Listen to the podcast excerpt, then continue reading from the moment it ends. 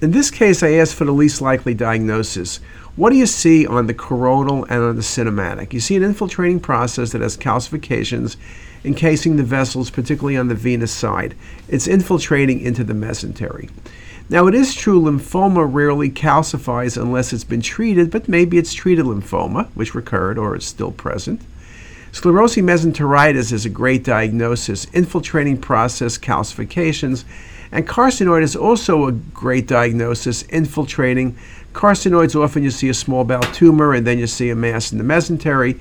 This is really the root of the mesentery. I guess it could be carcinoid, but carcinoid and sclerosing mesenteritis are definite possibilities. In fact, this ends up being sclerosing mesenteritis, mass, infiltration, and calcification. Now, what this is not is mesenteric pediculitis. That's mass-like, it's low density, it's fat density, it's swirling, it's not solid, and it doesn't involve the vessels like this.